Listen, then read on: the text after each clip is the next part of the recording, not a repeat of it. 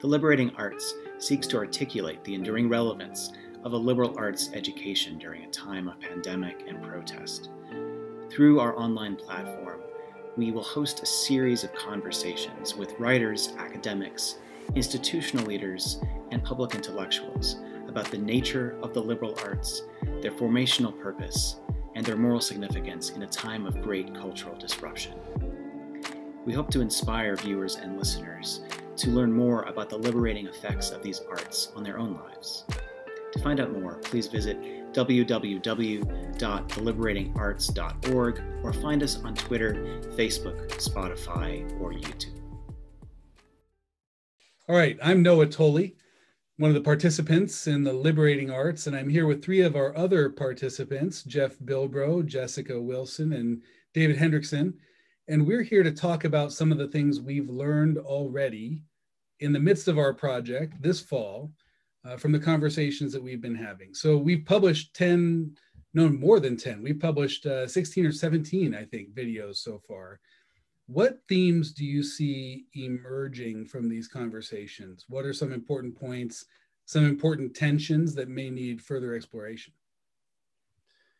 Uh, maybe I'll, I'll uh, chime in here. I think I've been impressed by the range of concerns and topics. I mean, we've had conversations about um, publications you know, with, with Jon Baskin from um, The Point or provosts. Obviously, they're going to have different set of concerns or, um, you know, people talking about dying and, and how the liberal arts train us to die well. So there's been, I think, a nice breadth. But one of the themes that has struck me, and, and this could be me personally because my job's been been cut, so I, I'm experiencing this personally. But I, I, am, am surprised to see this sort of thread of crisis running across all the people we're talking to. Everyone seems to feel like this is a kind of uh, apocalyptic moment, kind of like we we we sensed this spring when we started these conversations. Um, and I, you know, I just saw in the Chronicle, I think last week that 10% of jobs in in higher ed have been cut since February. So there's been a lot of uh, employment affected. And I guess uh, what encourages me is that these sort of economic and cultural shifts that are taking place pretty fast right now and, and in a kind of disorienting manner. Um, what encourages me is that they might force us to do things better, to change in uh, you know, to kind of reevaluate the status quo and think, well, we've been doing this okay for 10 years, but maybe that's actually not how it should be done. So um, I guess I'm I'm encouraged by the, the the way that people seem to be seeing this moment as a chance or an opportunity to to kind of rethink what we're doing and, and how we're doing it, and maybe in uncomfortable ways. But uh, I guess that gives me some hope. It struck me though that, um, like in a good apocalypse, it's not like something totally new is happening. It's like a, it's like a revelation of what bad stuff was already going on in a sort of extreme way. Um, and so all the questions that I think uh, are, are coming to the surface in the middle of this crisis and all the conversations we've been having on the site point back to problems that are rooted in, in several decades of, of probably malpractice within the academy. And uh, maybe the silver lining then in something like the pandemic and, and the social protest movements we've seen over the past you know, six to nine months is that we can't avoid the questions anymore. Uh, and that the crisis is hitting so close to home and is actually at an existential level in the sense that institutions are actually shuttering, departments are closing up, like the, things are, are have advanced to such an advanced degree uh, that we have to address questions regarding the very nature and purpose of liberal arts. Um, my, my hope, and I, I, see glimmers of this hope in, in, many of the conversations that have happened uh, just in these first few months, is that um, folks, I think, are, are, open to a reimagining of the tradition and, opening it up to new discussions and new conversation partners, and maybe even new uh, media for you know the, the process of formation that we've been talking about. But there is a sort of commitment to kind of the core values, I think, of liberal arts education and the pursuit of truth, beauty, and goodness. The question is just how do we lose sight of those in the first place, and what does the current crisis reveal about why we lost sight? I've recognized a tension, I think, between some of these conversations and how inspiring and exciting they've been. And at the same time, the so-called practical or useful side of things that we've been investigating because it seems like when our participants come on in conversation they love the liberal arts. I mean i don't think there's any denial of the value of liberal arts. I haven't heard a single conversation where someone was like you know they're just not i mean there's some that have been doubting their primacy but there's no one that's been doubting that they're a good.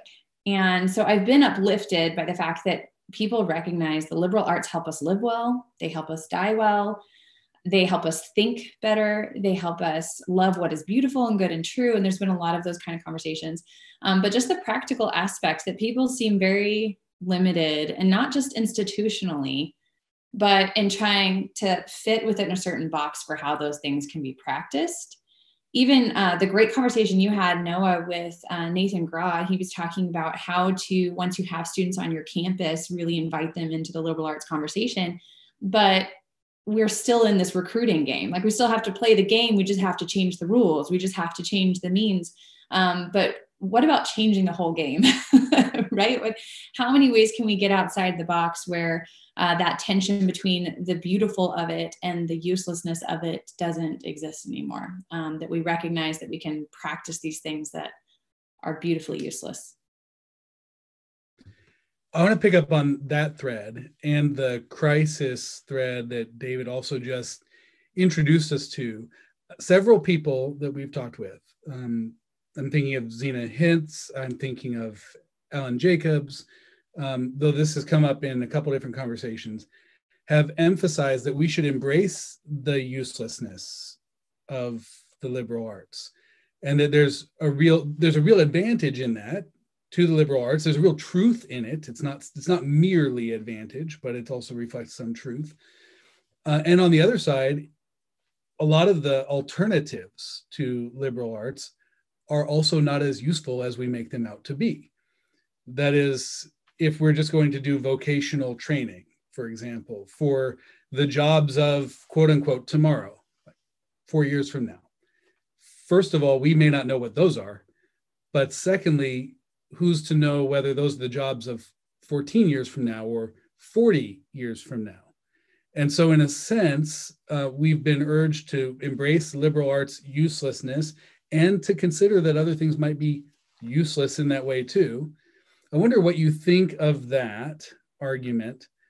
Um, and and is it is embracing liberal arts as perhaps even irrelevant in fact one of the strategies that we need to move forward in the conversation? Or is it a losing proposition to just name all these things as irrelevant and useless and then try to figure out which useless thing we really want to do? How, how do you respond to that? I'm excited by that question if you want me to jump in. That's a great question because uh, I think we're using the word useless in different ways. One is um, almost a synonym for enjoyment, right? We enjoy these things, these things, and not in a, just a pleasure seeking way, but in a way that has a higher good to it. It has more substance to it. And that's what the liberal arts are doing. They're teaching you how to live because they're teaching you, uh, they're training you for what is good and worth investing your time and energy in. And those things, like you said, can actually lead to better jobs that are 40 years out and 50 years out that we can't even see what those are because they're training you towards universal goods that are timeless. The other way of talking about it is the utilitarian sense of uselessness, but it doesn't have anything to do with enjoyment. It has to do with efficiency and with effectiveness and with all those kind of abstract terms that turn us into tools as human beings. Uh, so I, I, think it's good to kind of separate the two ideas of uselessness. One is the enjoyment, and one is um, the lack of efficiency or effectiveness or success in that job market. Um, the way that we've come to just expect that those are the kind of skills that will get you the jobs. I think that's a really good distinction to make. Really insightful. Uh, we do have to kind of play with two different definitions of usefulness, like she said. Uh, and I think on, on one hand, you know, we, we can talk about the liberal arts um, bringing ultimate meaning to life in the pursuit of ultimate goods, ultimate truths. And these things have value regardless of their, their monetary value. And that, and I think that's an important point to press, especially once you have students in the classroom and are, are there for four years committed to hopefully some sort of process of self-discovery and pursuit of wisdom. But as Noah, as Noah, you said, like there's also the recruitment angle. And we do also have to think about how we're going to be talking about these things before we have somebody buy into the commitments of being in this campus community and pursuing these goods. And um, the difficulty for selling the liberal arts, just bluntly, is that it's hard to make it in a single infographic, and it's hard to make a sort of bite-sized argument for the value of something that we also talk about as being useless and intrinsically valuable. Um, that said, the one infographic that I, I, have seen I've used in the past, I, I, think is at least a conversation starter, is an infographic that shows uh, a sort of five-year trajectory of students graduating with certain majors and what industry or field they end up in at the end of a five to seven year period. And there are a few uh, cases, specifically like say engineers or, or, nurses, who do tend to maintain a pretty stable uh, career trajectory that emerges out of their major. But in the vast majority of cases, in the vast majority of majors, you see this sort of windy path that goes all over the place. So the, the, the field or the discipline or the job that they thought they were going to have uh, as a senior in college ends up just a few years down the road to be something entirely different for any number of life circumstances and contingencies that you cannot anticipate. And I think this is where we need to plant the flag for the making a case for liberal arts because it is supposed to, doesn't always, but the point of the liberal arts is to form you to be a certain sort of person, a good person, a prudent person, a courageous person, such that you have uh, I, I kind of want to shy away from skills language, but you have, let's say, the dispositions or virtues or habits that equip you to successfully and wisely pursue any number of vocations. And I think that's it's it's a it's a more delicate argument. It's a complicated one that again usually can't be distilled into a single infographic, but I think it's the sort of case that we're going to have to make. That's a good point, David. I, I like I like the nuanced way that you put that. Noah, I think you talked to Christian Hokley about this, and I think he's he pointed to Anthony Fauci, if I remember right, as a classics grad who's obviously getting a lot of press right now um, for his ability to translate between science and the public, right? So, hey, this this is an example, right, of someone at the end of a career trajectory that's uh, maybe unpredictable. One of the things, though, I was I was struck by uh, Jon Baskin mentioned to Brad that, uh, and I don't know the the origin of this, but he said that. Um, AT&T had these employees who were um, kind of had risen up to the ranks. Most of them didn't have college undergrad degrees. And they wanted to uh, provide them a kind of liberal arts, almost apparently a great books kind of education, thinking that would make them more productive, creative, innovative employees. And what they instead discovered was that reading these books. I mean, I think he said they read Ulysses. I don't know why they thought reading Joyce was the solution, but uh, reading these books actually made them worse employees because they spent more time with their families um, and, and they were like, well, actually, I don't care as much about making a lot of money, right? So I would I would want to say that in some ways, you know, a liberal arts education does make you a better employee, does have these particular goods uh, that are uh, extrinsic or instrumental kinds of goods but it might also make you a worse employee. You know, it might train you how to die well. It might train you how to be a good neighbor. Uh, it might train you how to be a good a good parent or spouse. You know, I think Davey, you talked about uh, habits and dispositions and virtues, right? Which certainly translate uh, to various kinds of employment, but not not easily or directly necessarily, right? You might you might push back if your company is doing things that you think are dodgy in, in certain ways. So to me, that's the argument that I want to make that that the liberal arts make could, can not necessarily, but they can make you a better person. Um, they they can make you uh, someone who loves and thinks better, which which might then also make you a good employee if we define good in certain ways. But I do really think that we have to push back against a simple a simplistic liberal arts make you good employee because there are probably better ways to train nimble, creative, collaborative, whatever, you know, whatever the, the key words are you want to insert for the work workforce of tomorrow. So I think, yeah, somehow we, ha- and, and to me, the conversations have been um, helpful in um, thinking about how to make that kind of nuanced argument that uh, that you guys are talking about. Yeah, those are three really good answers. I, I think what comes to mind for me now are follow up questions like what's your favorite infographic about liberal arts or if you had to make one what would that look like um, not because i think it's necessarily going to serve us well in the long run to spend a lot of time with infographics but because it may tell us something uh, depending on which one we choose or how we put it together. I also am glad for the fleshing out that everybody gave to Jessica's very good start to that answer, because my immediate response to Jessica's answer was, well, how do we say this to people? Uh, it was, do we get a chance ever to actually communicate to prospective students, prospective parents, that there are there are multiple kinds of ends, there are multiple kinds of uses, that that it's not just a race to the bottom of the uselessness category to say that the liberal arts are sort of useless in a certain way. We're referring to a different kind of uselessness. I want to move on to another question, though, um, that has to do with uh, a healthy stance to our toward our received tradition of the liberal arts. We've had uh, several conversations with people who have been engaged in some sort of reclamation project or some sort of critique of liberal arts or things that are close to the liberal arts tradition or of education itself, the academy as we know it.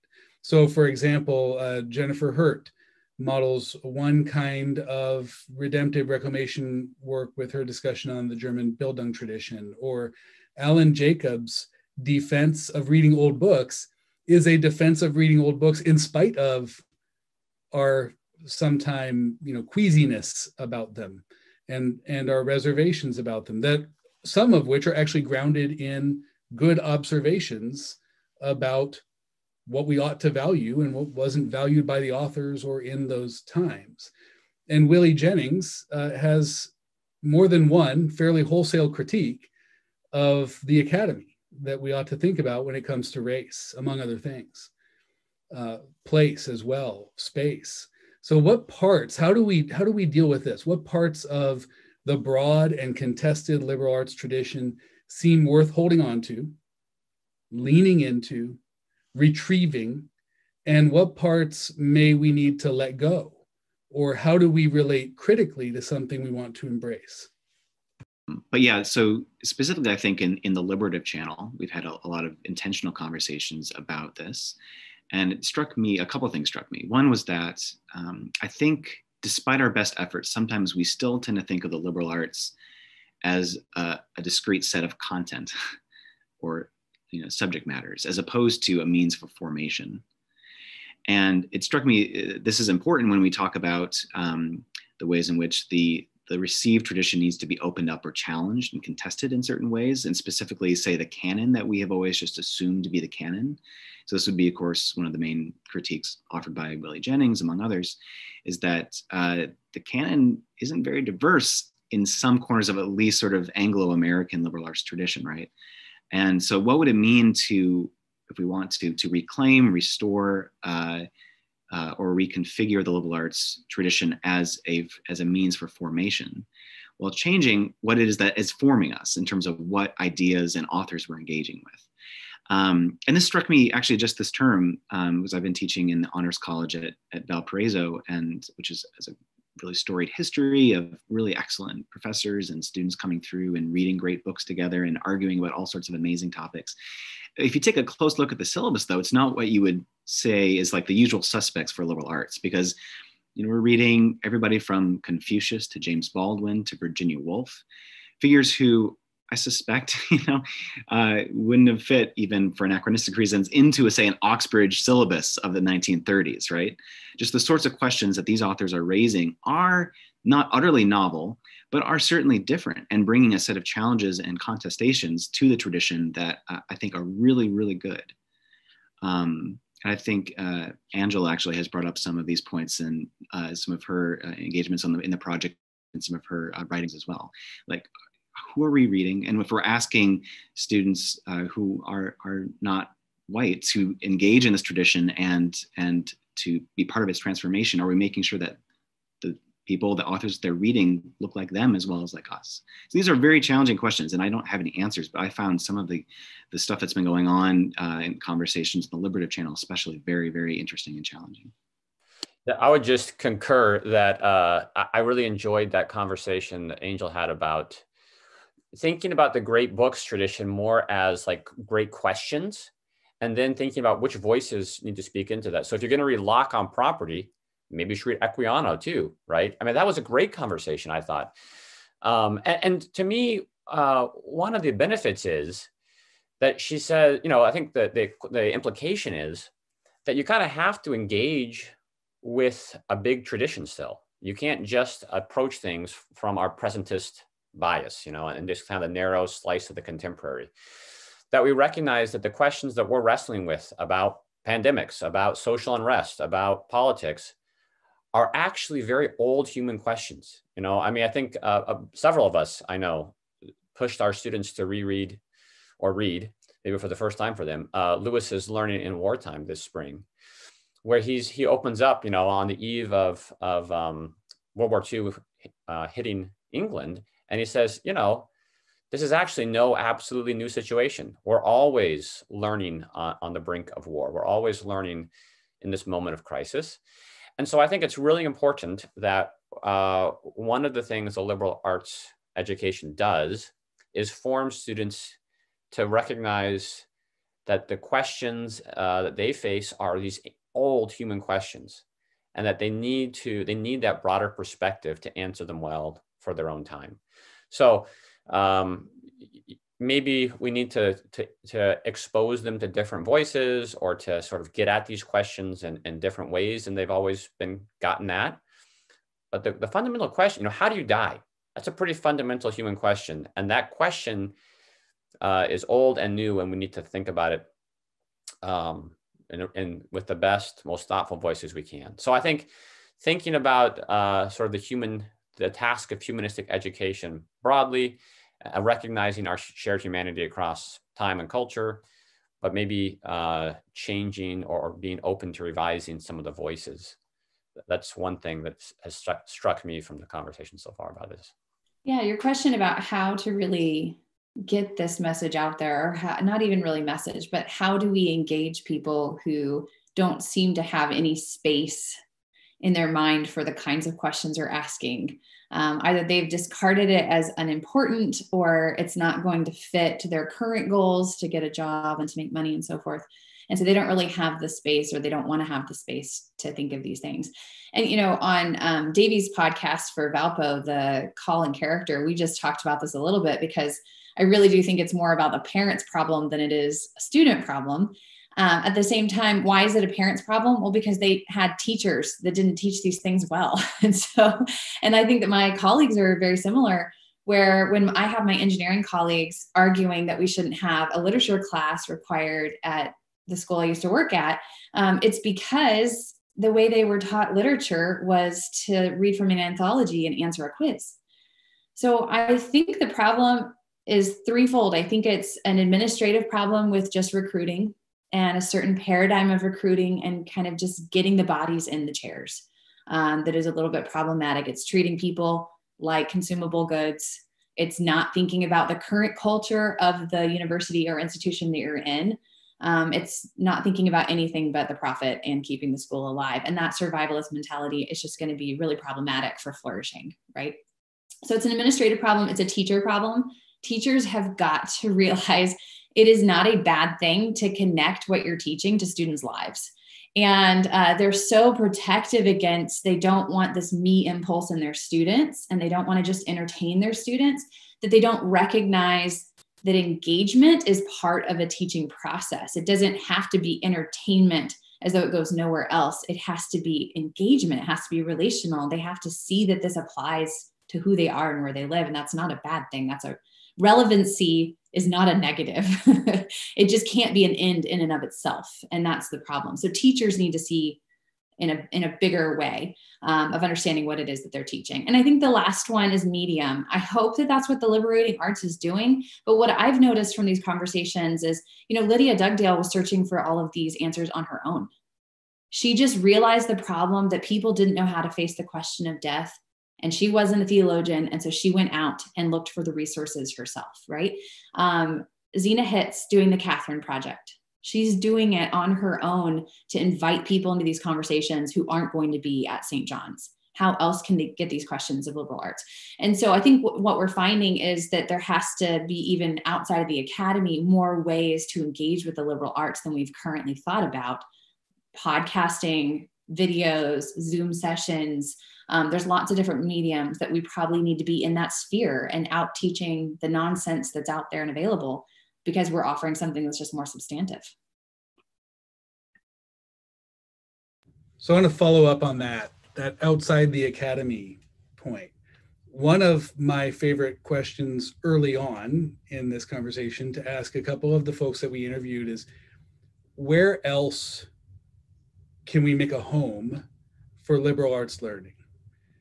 We think right now in the United States that liberal arts happens at residential liberal arts colleges. And there's good reason for that. And that's a very unique way in which we've cultivated the liberal arts for a couple hundred years now. But the liberal arts tradition is far older than that. In fact, it predates the university tradition. And so we have to acknowledge that historically there have been other homes for it. Culturally, there are other ways in which this is inflected. There have been other homes for it. Um, what are some other homes that we see? Another way to ask this question um, that we've asked as it has to do with say theological versus academic but another way to ask this question is do you need a liberal arts college education to be liberated or do we find that in other areas and should we find it in other institutions yeah I, I, one of the ones that interests me the most that, that's uh, been most exciting for me is to just to think about how uh, sort of print magazines or online communities, if I can use that word, um, can form. You mentioned, you know, Hitz's project. There's these um, really interesting sort of grassroots um, organizations where people get together, talk about texts, or you know, a publication, you know, runs, you know, comment. We'll do an issue with around a question or a theme and invite really thoughtful essays that draw on, you know, a variety of sources to, to address a pressing question of the day. So I think those are um, exciting possibilities and have a lot of merit. Um, but to me, the other flip side of this is how do you make these conversations, how do you give people the leisure required to do this, right? So the university has has a whole economy around it that gives professors the leisure to um, spend long time with these questions and texts, gives students, you know, four years of leisure in a particular sense. And it's expensive, right? Leisure is expensive. So I think we the, the reason that the crisis of liberal arts colleges is so uh, disturbing or, or scary in some ways is that a lot of these other institutions, including magazines, right, um, who, many of whose writers uh, teach at universities, many of whose readers um, graduated from college and particularly liberal arts kind of colleges. Uh, many of the other institutions also depend on college or, or university institutions. So to me, that's the challenge. Like, how do you how do you find ways to make this venture economically possible uh, for for a wide range of people, so that it's not just the purview of the wealthy, but that there there is some kind of access. And so, yeah, that to me is is the outstanding challenge that I want to keep thinking about. Yeah, I, I, I think I agree with you, Jeff. I, I'm very interested in, in finding a way to explore sort of the, the grassroots liberal arts movement and the way that you know there's sort of grassroots democratic organization what could we, how could we democratize how could we create little sleeper cells of liberated you know critical thinkers uh, in various pockets of civil society and I mean, the, the options are in some senses limitless. Like you can create these pockets for, for learning and the pursuit of wisdom in, in any context. Um, I, some of the, the most important, I think, um, transformational experiences I've had both as a student and as an instructor happen outside the classroom. Um, whether it's through, uh, I, let me give one example. So uh, when I was teaching uh, theology back at, at College, we had a, a, group of students who just knew that a couple of us, a couple of us faculty loved the novels of Marilynne Robinson. And so we had the idea of creating a completely voluntary, not for credit book club where we read through all four novels. And then Noah will appreciate this. It culminated in a road trip to Wheaton College, where Robinson was speaking uh, at the, the big theology conference there in the spring. And the conversations that happened in the book clubs, that happened in the, the minivan on the drive from Iowa to Wheaton, were just some of the best. Con- they, they ranged all over. It was not just limited to, you know, a discussion of uh, American literature centering on a rural town in Iowa in the mid 20th century. It was like about everything in life. And because we were outside the classroom, there was a sort of, I think, a freedom to apply all these great ideas and questions to just about anything. And if we could find ways to replicate those sorts of conversations in whether it's in book clubs, in Sunday schools, uh, you know, wherever we can find a space in civil society to pursue these ultimate questions, it's not that people with, it's not as if people with a PhD in the humanities have, uh, you know, the sole domain to talk about these things. These conversations can and should happen in all sorts of spaces. I'm going to agree with you and push back. And it's not about Marilynne Robinson, but I'm going to agree in the fact that they should happen outside of the classroom. But one of the reasons that that probably was fruitful was because of all the PhDs involved. And it's not just about the distinction, right? I'm not just talking about the doctorate. I'm talking about somebody who's dedicating their entire life, like Jeff said, to investigating these things, to reading all of this. It just, it, there is something about the expert. It doesn't need to be just the specialist in American literature that can read American literature, but someone who dedicates their lives to reading and thinking about these questions all the time brings a different perspective that is just much thicker than the person who's engaging with the text for the very first time. And I think we need that kind of um, thick souled models. I mean, that's what Alan Jacobs was talking about, right? This thick soul idea. Those models need to be engaging. So, how can we make sure that you have that kind of thick soul models with these newcomers to the traditions that you don't lose out. Um, the other part was Jeff was mentioning how the university is that time for leisure. It's also a time in which you're in kind of a Aristotelian body politic where you're practicing the things you're talking about.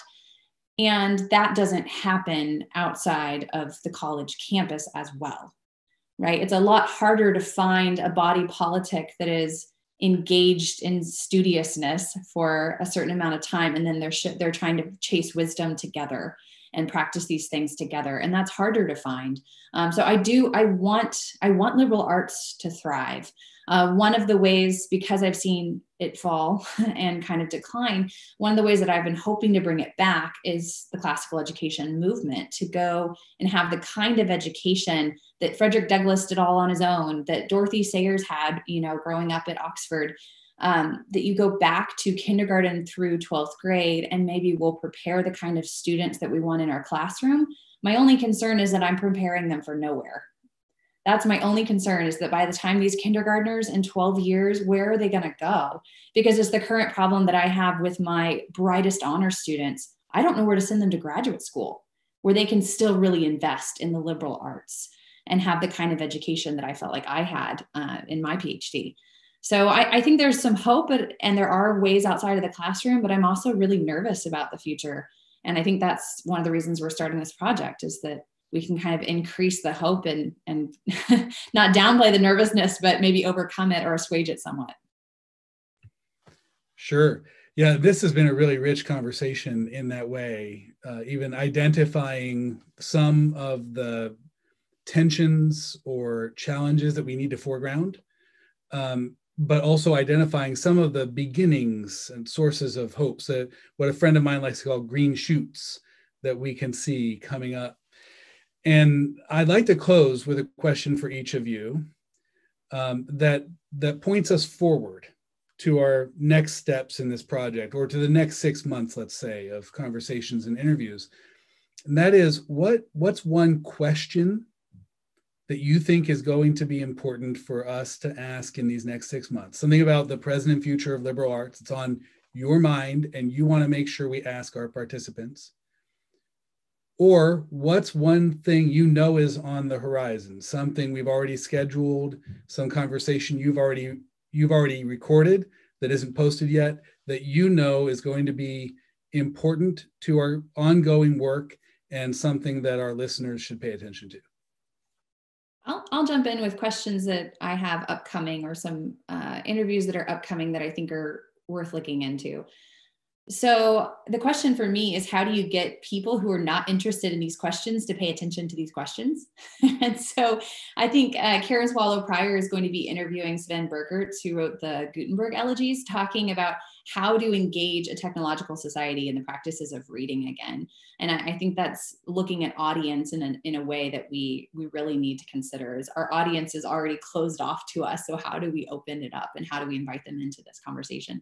Another uh, couple of conversations have to do with the church and with arts. So I'm going to be talking to um, Makoto Fujimura about the arts role in the liberal arts, and then also talking to Andy Crouch about the church in the liberal arts and how liberal arts are a resource towards forming lives of faith and what that looks like. And so I think those are those are three different arenas um, that I'm hoping to dive into and, and engage these questions with new audiences uh, going forward.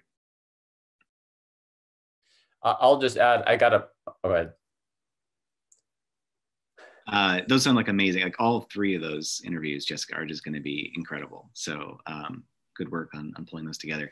Um, there's there are a couple conversations I know that are coming up uh, with college presidents, um, which I'm very keen to listen into for for a couple of reasons. But I think one I'll just mention now is um, something that's kind of come uh, to the forefront of my mind in conversation with some of you offline has been the, the sort of tenuous nature of institutions that have a church related mission or vision. Um, so institutions like Valparaiso, which is historically Lutheran, have strong connections to specific denominations, and there's been a sort of channel from certain churches sending their students to places like Valparaiso, and I think you'd probably say the same of a place like Wheaton or JBU. Um, but it seems to me that a lot of parents and, and to some extent students are increasingly less concerned so much about, say, the, the church relatedness of an institution or its denominational or theological history or commitments, and, and much more concerned existentially about am I getting the biggest bang for my buck? Am I going to be able to get a job after spending all this money four years at a residential college? So I, am really interested to see, especially how some folks in, in senior administration are thinking about the sort of church relatedness, the mission and vision stance of a university as more pragmatic concerns seem to be taking over the constituency, um, even those who come from more conservative backgrounds. It's, it's a trend that I, I, I guess I knew was happening, but it's, it struck me with um, a lot more urgency over the past just like six to nine months. Yeah, I'm excited about all of those uh, conversations and, and others. Um, I'll just I'll just go back to what I said earlier about magazines. I'm looking forward this January to an event where we're getting ready to announce and, and host. I guess maybe by the time this conversation is published, uh, there'll be information on our website about it. But we're going to uh, talk to three editors of small journals about the work they do and how those journals might be sites of formation and liberal arts inquiry. So um, I'm excited about that and, and thinking about sort of other, this gets back to your previous question though, but other avenues of ongoing kind of lifelong learning outside of just the, the four-year liberal arts college. Well, that's uh, a wrap, I think, for today's conversation. And I want to thank all three of you for being part of it. I learned a lot just by getting to ask the questions and hear what you observed in these past couple months of uh, video interviews and conversations. I look forward to working with the three of you on this and our other collaborators in these next couple months and to see what comes of it.